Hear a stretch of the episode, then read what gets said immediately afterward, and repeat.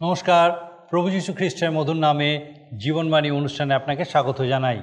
আমার বিশ্বাস ঈশ্বরের দয়ায় আপনি সম্পূর্ণ সুস্থ আছেন এবং সুরক্ষিত আছেন। আর আমি খুব খুশি যে আপনি আরেকবার আমাদের সঙ্গে আমাদের এই জীবনবাণী অনুষ্ঠানে উপস্থিত হয়েছেন আজকে, আর আমি আপনাকে স্বাগত জানাতে পারছি। আমার বিশ্বাস, নিয়মিত আপনি আমাদের সঙ্গে আমাদের এই অনুষ্ঠানে উপস্থিত আছেন এবং ঈশ্বরের বাক্য থেকে শিখছেন, জানছেন। আমাদেরকে অবশ্যই জানান যে এই অনুষ্ঠান থেকে আপনি কীভাবে শিখছেন ঈশ্বরের বাক্য, কীভাবে আপনার জীবনে তা কাজ করছে। আমরা সত্যিই জানতে চাই আমরা আপনার জন্য প্রার্থনা করে সত্যি খুশি হব। অবশ্যই আমাদেরকে আপনার প্রার্থনার বিষয় সকল জানাবেন। আসুন, আজকে আমরা আমাদের অনুষ্ঠানের শুরুতেই একটা গানের মধ্যে দিয়ে ঈশ্বরের প্রশংসা করি। আনন্দে ভরে ওঠে মন, তোমাদের কাছে এসে আমাকে করেছ আপন। খ্রিস্টকে ভালোবেসে আজ আনন্দে ভরে ওঠে মন। তোমাদের কাছে এসে আমাকে করেছ আপ খ্রিস্টকে ভালোবেসে আজ আনন্দে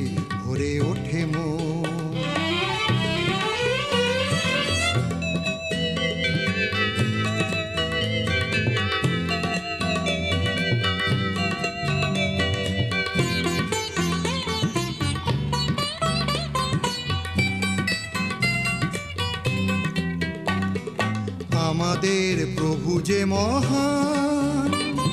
তার প্রেমে সপি মনোপ্রাণ। আমাদের প্রভু যে মহান, তার প্রেমে সপি মনোপ্রাণ। অনন্ত জীবন কথা, অনন্ত জীবন কথা। প্রচারিব দেশ বিদেশে, আজ আনন্দে ভরে ওঠে মন। তোমাদের কাছে এসে আমাকে করেছ আপন। খ্রিস্টকে ভালোবেসে আজ আনন্দে ভরে ওঠে মন। আমরা বাইবেলের পুরাতন নিয়মে বর্ণিত যাত্রা পুস্তক থেকে ধারাবাহিকভাবে অধ্যয়ন করছি। আমরা দেখি ইসরায়েল জাতি সিনয় পর্বতের নিচে উপস্থিত হয়েছে। আমরা দেখি যে ইসরায়েল সন্তানেরা প্রস্তুতি নিচ্ছে, ঈশ্বরের সঙ্গে তাদের সাক্ষাৎ হবে। ঈশ্বর তাদের ব্যবস্থা দেবেন। হয়তো আপনার মনে হতে পারে এটা খুব সুন্দর একটা ঘটনা হতে চলেছে, কিন্তু তা নয়। এটা এক ভয়ঙ্কর ঘটনা ছিল। কারণ ঈশ্বর তাদেরকে বলেছেন, কেউ যেন পর্বতের কোনো অংশ স্পর্শ না করে। এটা এতটাই ভয়াবহ ছিল যে সমগ্র ইসরায়েল জাতি ভয়ে কাঁপতে শুরু করেছিল। তারা ঈশ্বরের রব শুনেছিল। এই ব্যবস্থা দানের সময় এবং অনুগ্রহের সময় এই দুটির মধ্যে কোনো মিল নেই।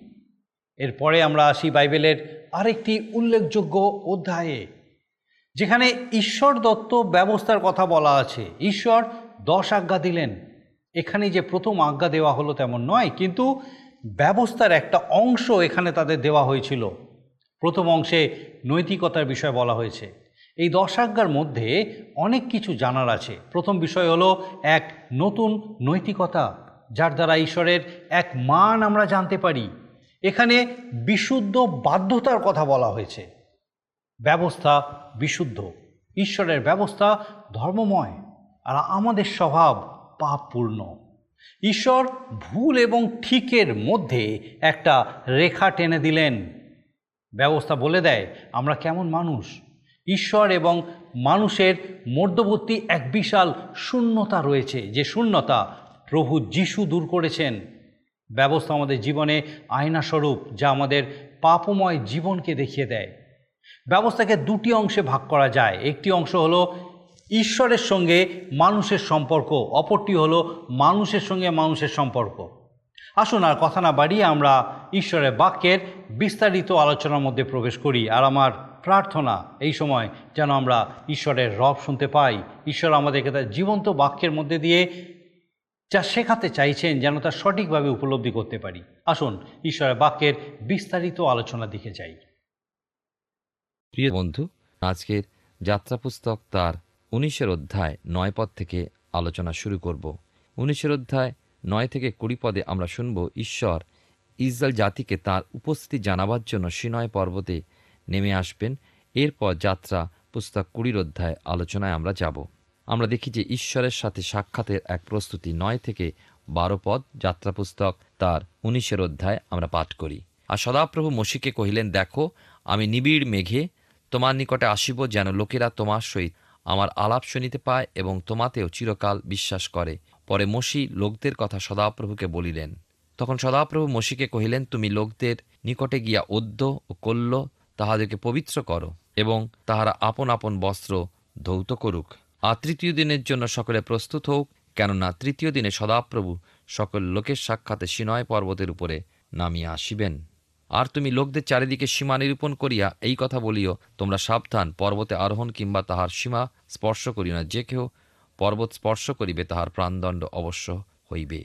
ঈশ্বর তার আপন পঠিত বাক্যের দ্বারা আমাদেরকে আশীর্বাদ করুন। অনেকের ধারণা যেদিন ঈশ্বর ইসরায়েল জাতিকে ব্যবস্থা দান করলেন, সেই দিনটি একটি আড়ম্বরপূর্ণ মহা আনন্দের দিন ছিল।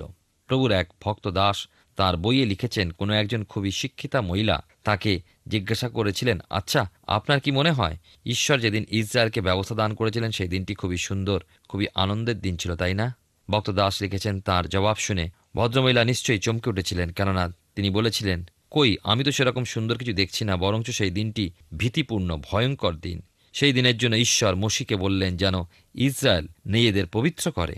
একদিন নয়, দুই দিন ধরে পবিত্র করবে এবং তৃতীয় দিনে ঈশ্বরের সাক্ষাতে উপস্থিত হবে। তবে যতই পবিত্র হোক না কেন, সিনয় পর্বতের কাছে কেউ যাবে না, এমনকি পর্বতের কোনো অংশ তারা স্পর্শ করবে না। খুবই দৃঢ়ভাবে মসি ইসরায়েলকে ঈশ্বরের নির্দেশগুলো ইসরায়েল জাতিকে বুঝিয়ে দিলেন। পর্বতে কেউ আরোহণ করবে না, সীমা স্পর্শ করবে না। যদি কেউ আদেশ অমান্য করে, তার অবশ্যই প্রাণদণ্ড হবে। তেরো থেকে ষোলো পদের মধ্যে পাই। কোনো হস্ত তাহাকে স্পর্শ করিবে না, কিন্তু সে অবশ্যই প্রস্তারাঘাতে হত কিংবা বান দ্বারা বিদ্ধ হইবে। পশু হোক কি মনুষ্য হোক সে বাঁচিবে না। অধিক্ষণ তুরিবাদ্য হইলে তাহারা পর্বতে উঠিবে। পরে মসি পর্বত হইতে নামিয়া লোকদের নিকটে আসিয়া লোকদিগকে পবিত্র করিলেন এবং তাহারা আপন আপন বস্ত্র ধৌত করিল। পরে তিনি লোকদিকে কহিলেন, তোমরা তৃতীয় দিনের জন্য প্রস্তুত হও। কোনো স্ত্রীলোকের কাছে যাইও না। পরে তৃতীয় দিনে প্রভাত হইলে মেঘগর্জন ও বিদ্যুৎ এবং পর্বতের উপরে নিবিড় মেঘ হইল আর অতিশয় উচ্চরবে তুরিধ্বনি হইতে লাগিল। তাহাতে শিবিরস্থ সমস্ত লোক কাঁপিতে লাগিল। মসি যখন ব্যবস্থার কথা ইসরা জাতিকে বলেছিলেন, তখন তারা খুব খুশি হয়েছিল যে খুব মজার ব্যাপার হবে। নগরের মধ্যে দিয়ে যখন সার্কাস দল প্যারেড করে যায়, ছেলে বুড়ো সবাই পথের ধারে দাঁড়িয়ে দেখে আর ভাবে না জানি কত মজার মজার খেলা দেখতে পাবো। ইসরায়েলদের অবস্থা সেই রকমই হলো। ব্যবস্থা পাবো ব্যবস্থা পাবো, আনন্দ করতে থাকল। কিন্তু মসি যখন বললেন, তোমরা নিজেদের পবিত্র করো এবং পর্বতের কাছে যাবে না, কোনো অংশ স্পর্শ করবে না, যে করবে তাকে বানবিদ্ধ করা হবে, তা সে মানুষ হোক বা পশু হোক। আর মসি শিবিরের সব পুরুষকে পবিত্র করালেন। কোনো পুরুষ স্ত্রীলোককে স্পর্শে আসলো না। তৃতীয় দিন প্রভাত হওয়ার আগে এবং সঙ্গে সঙ্গে সিনয় পর্বত ঘন কালো মেঘে ছেয়ে গেল। সেই সঙ্গে ঘন ঘন মেঘগর্জন ও বজ্রপাত হতে লাগল। সেই সঙ্গে উচ্চ রবে তুরি বাজতে লাগল। চিন্তা করে দেখুন সেই দৃশ্য। সাহসী পুরুষের বুক কেঁপে ওঠে যেন কি এক মহাপ্রলয় এসে পড়ল। আমার তো মনে হয় শিবিরে শিশুরা, বালক বালিকারা সবাই ভয়ে কাঁদছিল। যাত্রা পুস্তক উনিশের অধ্যায় সতেরো থেকে একুশ পদে আমরা পাই। পরে মসি ঈশ্বরের সঙ্গে সাক্ষাৎ করিবার জন্য লোকদিগকে শিবির হইতে বাহির করিলেন আর তাহারা পর্বতের তলে দণ্ডায়মান হইল। তখন সমস্ত সিনয় পর্বত ধূমময় ছিল কেননা সদাপ্রভু অগ্নিসহ তাহার উপরে নামিয়া আসিলেন আর ভাটির ধূমের ন্যায় তা হইতে ধূম উঠিতে লাগিল এবং সমস্ত পর্বত অতিশয় কাঁপিতে লাগিল আর তুরির শব্দ ক্রমশ অতিশয় বৃদ্ধি পাইতে লাগিল। তখন মসি কথা কইলেন এবং ঈশ্বর বাণী দ্বারা তাহাকে উত্তর দিলেন। আর সদাপ্রভু সিনয় পর্বতে, পর্বতের শিখরে নামিয়া আসিলেন এবং সদাপ্রভু মসিকে সেই পর্বত শিখরে ডাকিলেন, তাহাতে মসি উঠিয়া গেলেন। তখন সদাপ্রভু মসি কহিলেন, তুমি নামিয়া গিয়া লোকদিকে দৃঢ় আদেশ করো, পাছে তাহারা দেখিবার জন্য সীমা লঙ্ঘন করিয়া সদাপ্রভুর দিকে যায় ও তাহাদের অনেকে পতিত হয়। ইসরায়েলরা ভাবছিল, এখনই হয়তো মহা আকর্ষণীয় কিছু দেখতে পাবো, কাউকে দেখতে পাবো। মসি যখন তাদের পর্বতের কাছাকাছি আনলেন, দেখা গেল সমস্ত সিনয় পর্বত ধুঁয়ে ভরা, ভাটির ধুঁয়োর মতো ধুঁয়ো পর্বত থেকে উঠছে এবং সমস্ত পর্বত কাঁপছে। তুরিধ্বনিও প্রবল হলো। এমন সময় মসি কথা বললেন, আর অন্ধকার ধুঁয়োর মধ্যে থেকে ঈশ্বর বাণী দ্বারা তাকে উত্তর দিলেন। ঈশ্বর মসিকে পর্বত শিখরে ডেকে নিলেন, আর মসিকে বললেন, যাও ওদের কাছে গিয়ে সাবধান করে দাও। কৌতূহলবশত কেউ যেন পর্বতের কাছে না আসে, তাতে তারা অনেকে মারা পড়বে। অতএব তারা ঈশ্বরের মুখ দেখল না বা রূপ দেখল না, কেবলমাত্র তার স্বর শুনল।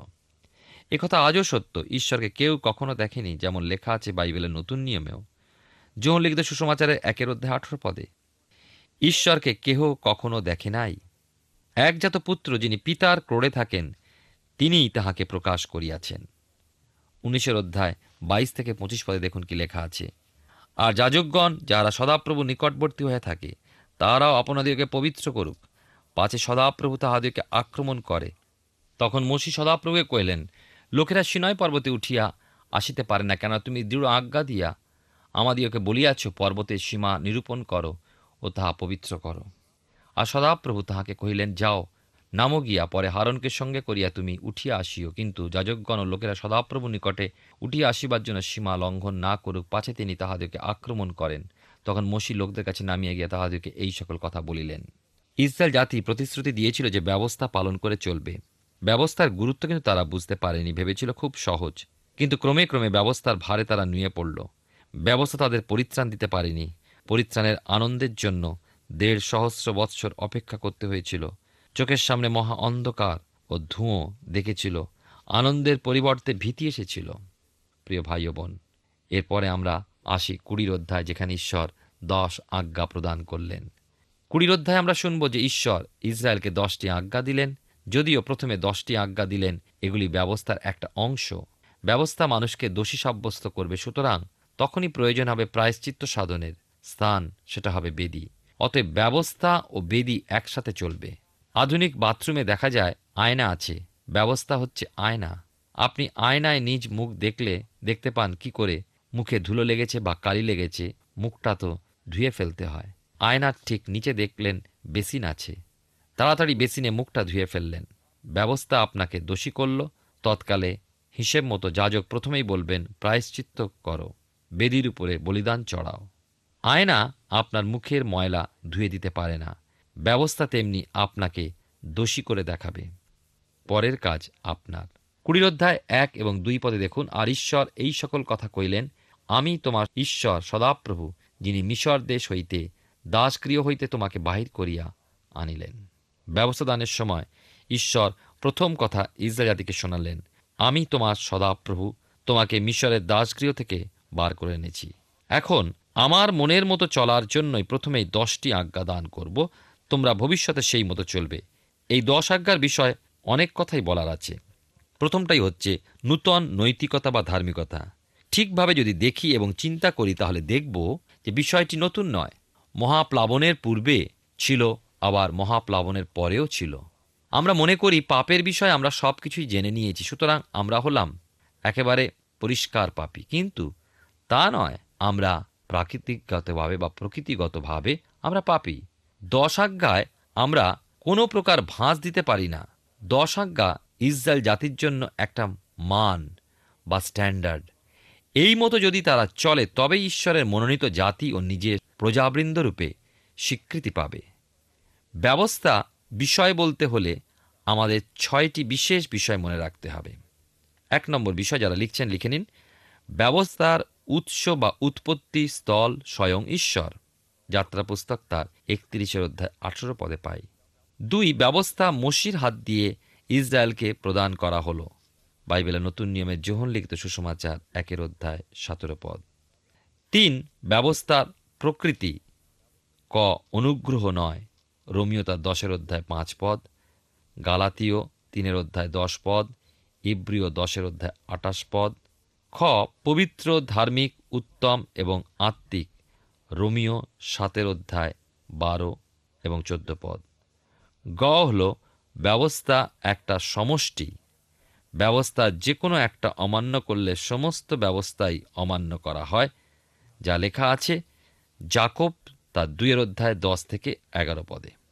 আমরা তৃতীয় বিষয় শুনলাম, ব্যবস্থার প্রকৃতি। চতুর্থ বিষয় শুনব, ব্যবস্থার প্রতিক্রিয়া।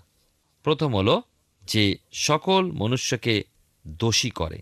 রোমিও তার তিনের অধ্যায় উনিশ পদে লেখা আছে, খ, কাউকে নির্দোষ ঘোষণা করে না। রোমিও তার তিনের অধ্যায় কুড়ি পদে, গ, ব্যবস্থা ঈশ্বরের প্রতিজ্ঞাকলাপের প্রতিকূল নয়।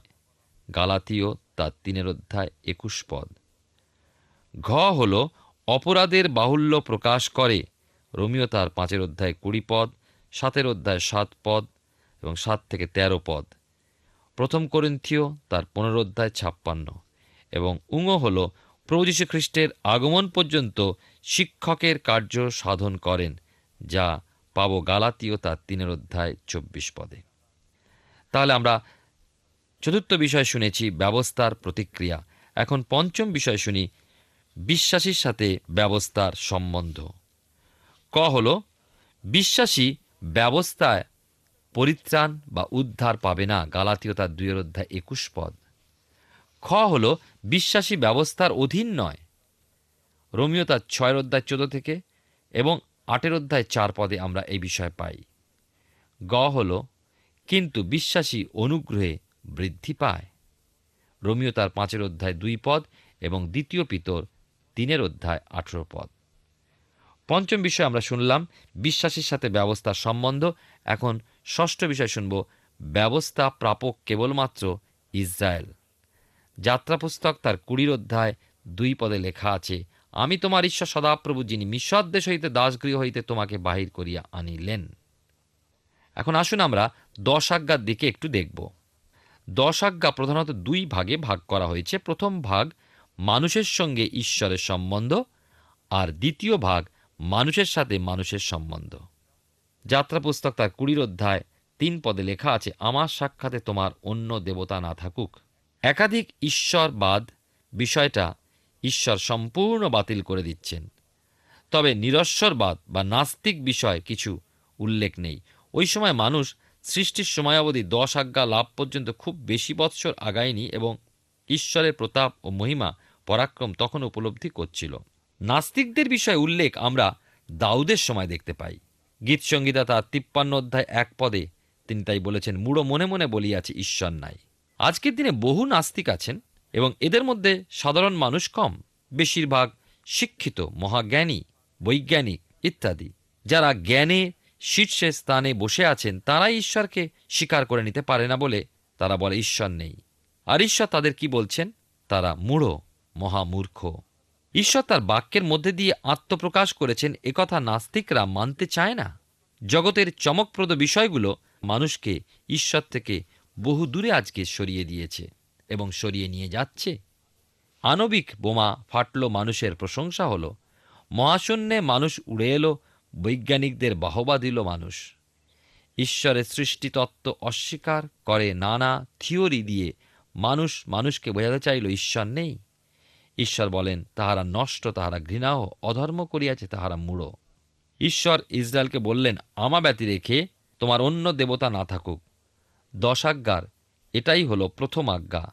তখনকার দিনে মানুষ কোনো কিছু ভীতিকর, চমকপ্রদ, আনন্দদায়ক, দুঃখদায়ী, যা কিছু দেখত, তাকে দেবতা বলে আরাধনা করত। সূর্যের প্রতাপ, চাঁদের স্নিগ্ধ আলো, দূর আকাশের তারা সবই তাদের দেবতা হলো। বৃষ্টি, খরা, প্লাবন দেবতা হলো মৃদু বায়ু মহাপ্রলয় রূপে এলো, দেবতা হল। মানুষকে বুঝিয়ে স্থির রাখা কঠিন ব্যাপার ছিল। বর্তমানে আবার ঠিক উল্টো। ঈশ্বরের উপাসনা করে কি হবে? একদল বলছে, শুধু হাসো, এটাই তোমার ধর্ম। কেউ বলছে, ডাক ছেড়ে কাঁদো, এটাই তোমার ধর্ম। মাদক বস্তু গ্রহণ করো, বিবস্ত্র হয়ে মত্ত হয়ে থাকো, এটাই তোমার ধর্ম। ঈশ্বর বলেন, আমার সাক্ষাতে তোমার অন্য দেবতা না থাকুক। বাইবেলের নতুন নিয়মে রোমিও তার একের অধ্যায় একুশ থেকে পঁচিশ পদে সাধু পৌল লিখেছেন, কারণ জ্ঞাত হইয়াও তাহারা তাহাকে ঈশ্বর বলিয়া তার গৌরব করে নাই, ধন্যবাদও করে নাই। কিন্তু আপনাদের তর্ক বিতর্কে অসার হইয়া পড়িয়াছে এবং তাহাদের অবোধ হৃদয় অন্ধকার হইয়া গিয়াছে। আপনাদিওকে বিজ্ঞ বলিয়া তাহারা মূর্খ হইয়াছে এবং ক্ষয়নীয় মনুষ্যের পক্ষীর ও চতুষ্পদের ও সরীসৃপের মূর্তি বিশিষ্ট প্রতিকৃতির সহিত অক্ষয় ঈশ্বরে গৌরব পরিবর্তন করিয়াছে। এই কারণ ঈশ্বর তাহাদিওকে আপন আপন হৃদয়ের নানা অভিলাষে এমন অসুচিতায় সমর্পণ করিলেন যে তাহাদের দেহ তাহাদিগেতে অনাদৃত হইতেছে। কারণ তাহারা মিথ্যার সহিত ঈশ্বরের সত্য পরিবর্তন করিয়াছে এবং সৃষ্ট বস্তুর পূজা ও আরাধনা করিয়াছে। সেই সৃষ্টিকর্তা নয় যিনি যুগে যুগে ধন্য। আমেন। এইবার আমরা পাঠ করব যাত্রা পুস্তক তার কুড়ির অধ্যায় চার থেকে সাত পদ। লেখা আছে, তুমি আপনার নিমিত্তে খোদিত প্রতিমা নির্মাণ করিও না। উপরস্থ স্বর্গে নিচস্থ পৃথিবীতে ও পৃথিবীর নিচস্থ জলমধ্যে যাহা যা আছে তাহাদের কোনো মূর্তি নির্মাণ করিও না। তুমি তাহাদের কাছে প্রণিপাত করিও না এবং তাহাদের সেবা করিও না। কেননা তোমার ঈশ্বর সদাপ্রভু, আমি সগৌরব রক্ষণে উদ্যোগী ঈশ্বর। আমি পিতৃগণের অপরাধের প্রতিফল সন্তানদিগের উপরে বর্তাই। যারা আমাকে দেশ করে তাহাদের তৃতীয়, চতুর্থ পুরুষ পর্যন্ত বর্তাই। কিন্তু যাহারা আমাকে প্রেম করে ও আমার আজ্ঞা সকল পালন করে, আমি তাহাদের সহস্র পুরুষ পর্যন্ত দয়া করি। তোমার ঈশ্বর সদাপ্রভুর নাম অনর্থক লইও না, কেননা যে কেহ তাহার নাম অনর্থক লয়, সদাপ্রভু তাহাকে নির্দোষ করিবেন না। অনেকে বলে থাকেন যে যাত্রা পুস্তক কুড়ির অধ্যায় চার পাঁচ পদ বর্তমানকালের মানুষের জন্য নয়। বাইবেলের নতুন নিয়মে কলসীয় তার তিনের অধ্যায় পাঁচ পদে সাধু পৌল লিখেছেন, অতএব তোমরা পৃথিবীস্থ আপন আপন অঙ্গ প্রত্যঙ্গ সকল মৃত্যুস্বাদ করো যথা বেশ্যাগমন অসুচিতা মোহ কুঅবিলাস এবং লোভ, এ তো প্রতিমা পূজা। মানুষ যে কোনো বস্তুতে বিষয় আকৃষ্ট বা আকর্ষিত হয় বা আর এক কথা ঈশ্বর ও নিজের মাঝে যে কোনো বস্তু বা বিষয় প্রধান স্থান পায়, সেটাই হলো মূর্তি পূজা। কারোর কারোর মদ, কারোর কারোর কাম কারোর কারোর বিভিন্ন নেশা ইত্যাদি বহু দেব দেবীর অবতারণ হয়েছে।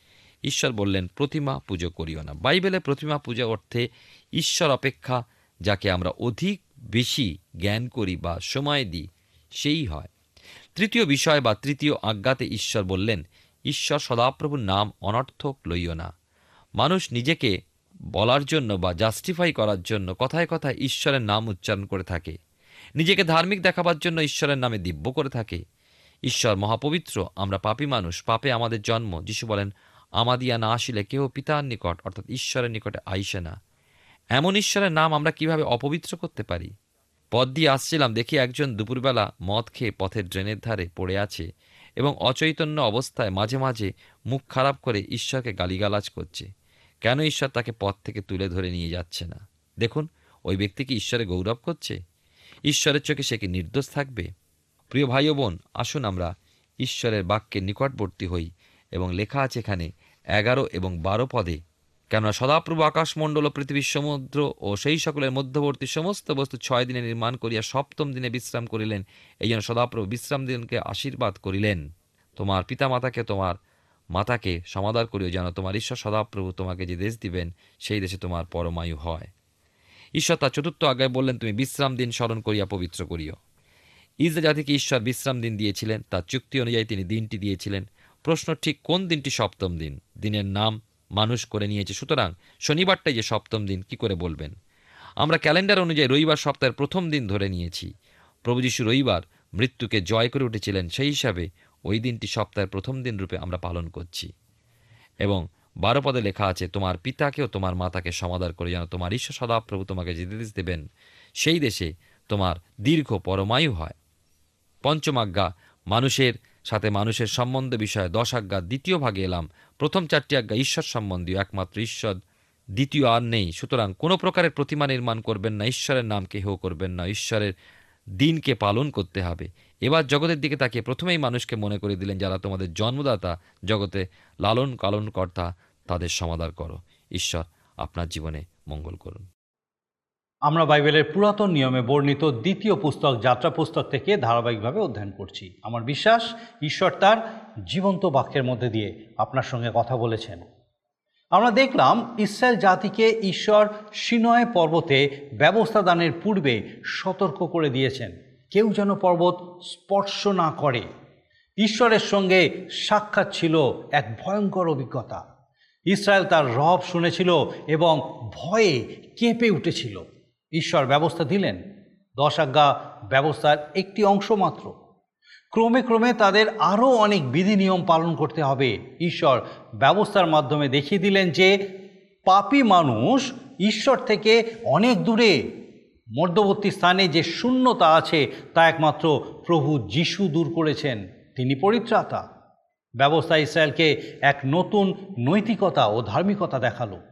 সামাজিকভাবে তারা নতুন এক মান পেল যা ঈশ্বর দেহ মান ঈশ্বরের সঙ্গে তাদের সম্পর্ক কেমন হবে এবং মানুষের সাথে মানুষের সম্পর্ক কেমন হবে তাও তারা জানতে পারল। আমরা বর্তমানে অনুগ্রহের কালে আছি। তার অর্থ এই নয় যে ব্যবস্থা লোপ পেয়েছে এবং আমরা পাপের মধ্যে জীবনযাপন করব। প্রভু যিশু ব্যবস্থা পূর্ণ করেছেন। আসুন প্রার্থনা করি এবং ঈশ্বরের বাক্য মতো জীবনযাপন করি। আসুন প্রার্থনায় যাই, আর এই সময় আমি চাইব যে আপনিও আমার সঙ্গে প্রার্থনায় সহমত হন। আসুন, প্রার্থনা করি। মঙ্গলময়, করুণাময়, স্বর্গীয় পিতা প্রভু, তোমার ধন্যবাদ, তোমার স্তুতির প্রশংসা, তোমার গৌরব করি। তোমার পবিত্র অনুগ্রহে, তোমার দয়ায় পিতাগো এই সুন্দর সুযোগ আরেকটিবার আমাদের জীবনে তুমি দিয়েছিলে। ধন্যবাদ স্বর্গীয় পিতা, যে তোমার জীবন্ত বাক্যের মধ্যে দিয়ে তুমি আমাদের প্রত্যেক দর্শক বন্ধুর সঙ্গে কথা বলেছ, আশীর্বাদ করেছ, তোমার অনুগ্রহে পূর্ণ করেছ, তাদের হৃদয় মনকে তোমার জীবন্ত বাক্যে পূর্ণ করেছ, তোমার সহভাগিতায় সান্নিধ্যে উজ্জীবিত করেছ সৈক্য পিতা। ধন্যবাদ যে তোমার পবিত্র অনুগ্রহে প্রত্যেক মুহূর্ত তুমি তাদের সঙ্গে সঙ্গে আছো এবং তোমার সহভাগিতায় বৃদ্ধি পেতে সাহায্য করে চলেছ।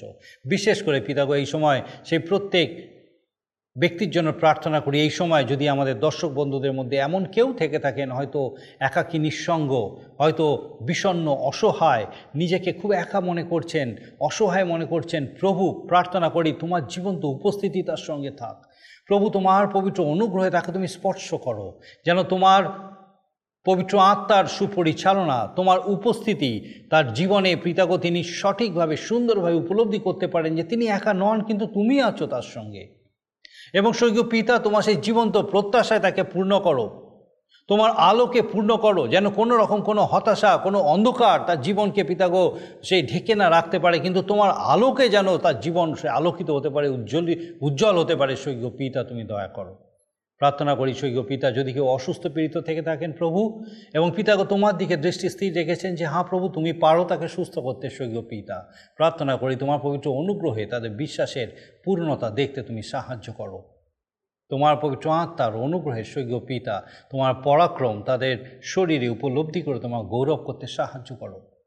প্রার্থনা করি যদি কোনো পরিবার পিতাগো পারিবারিকভাবে অশান্তিতে ভুগছেন, যে কোনো কারণে অশান্তি হতে পারে প্রভু, যে কোনো কারণেও তুমি জানো প্রভু এবং তুমি পারো তাদেরকে উদ্ধার করতে। প্রার্থনা করি সেই সকল সংকট থেকে, সমস্যা থেকে, অশান্তি থেকে রক্ষা করো এবং তোমার শান্তি, তোমার আনন্দে, তোমার প্রেমে সেই প্রত্যেক পরিবারকে তুমি পূর্ণ করো আশীর্বাদ যুক্ত করো। প্রভু, বিশেষ করে আমাদের প্রত্যেক দর্শক বন্ধুকে, তাদের পরিবারকে, প্রভু তোমার চরণের সমর্পণ করি। তোমার যিশুর নামে প্রত্যেককে তোমার সেই ক্রুশীয় রক্ত দিয়ে ঘিরে রাখো, তোমার শরীরে দুধ বাহিনী দিয়ে বেষ্টন করে রাখো, সুরক্ষিত রাখো, সুস্থ, সবল রাখো। তথাপি তোমার মঙ্গল ইচ্ছা প্রত্যেকের জীবনে পূর্ণ করো। আমাদের প্রার্থনা, আমাদের একমাত্র ত্রাণকর্তা, উদ্ধারকর্তা প্রভু যীশু খ্রিস্টের নামে চাই, দয়া করে শ্রবণ গ্রহণ করো। আমিন। ঈশ্বর ধন্যবাদ দিই যে তার মহা অনুগ্রহে তিনি আমাদেরকে সুযোগ দিয়েছিলেন। আর আমার বিশ্বাস, আগামী দিনেও এইভাবেই আপনি আমাদের সঙ্গে এই অনুষ্ঠানে উপস্থিত থাকবেন, যখন একসঙ্গে আমরা ঈশ্বরের বাক্য এইভাবে শিখতে পারব এবং ঈশ্বরের বাক্যে আরও বৃদ্ধি পেতে থাকব। ঈশ্বর, আপনার মঙ্গল করুন। প্রিয় বন্ধু, আশা করি জীবনবাণী অনুষ্ঠানটি আপনার ভালো লেগেছে। আর যদি ভালো লেগে থাকে, তাহলে অবশ্যই আমাদের একটি মিসড কল দিন। আপনার দেওয়া মিসড কলটি আমাদের কাছে অতি মূল্যবান। আমরা আনন্দের সাথে জানাই, প্রতিটা মিসড কল দাতাদের মধ্যে থেকে সপ্তাহের শেষে বিশেষ দর্শক বন্ধুকে বেছে নেওয়া হবে এবং সেই দর্শক বন্ধুকে পুরস্কৃত করা হবে ও সপ্তাহের শেষে তার ছবি ও নাম আমাদের অনুষ্ঠানে প্রকাশ করা হবে। গত সপ্তাহের বিজয়ী দর্শক বন্ধুরা হলেন দক্ষিণ চব্বিশ পরগনা থেকে তিমির কান্তি সর্দার ও অপর্ণা মাঝি। আমাদের মিসড কল দেবার নম্বরটি হল zero four four four nine zero eight one two nine zero আপনি প্রার্থনা ও আরও অধিক জানতে আগ্রহী হলে আমাদের সঙ্গে অবশ্যই ফোনের মাধ্যমে যোগাযোগ করতে পারেন। আমাদের mobile number nine four three three four nine seven two three five এবং আরেকটি হল nine four three three eight zero three seven double five. আর আমাদের ঠিকানা টিভি স্ক্রিনে আপনারা দেখে নিন। ধন্যবাদ। ভালো থাকুন, সুস্থ থাকুন।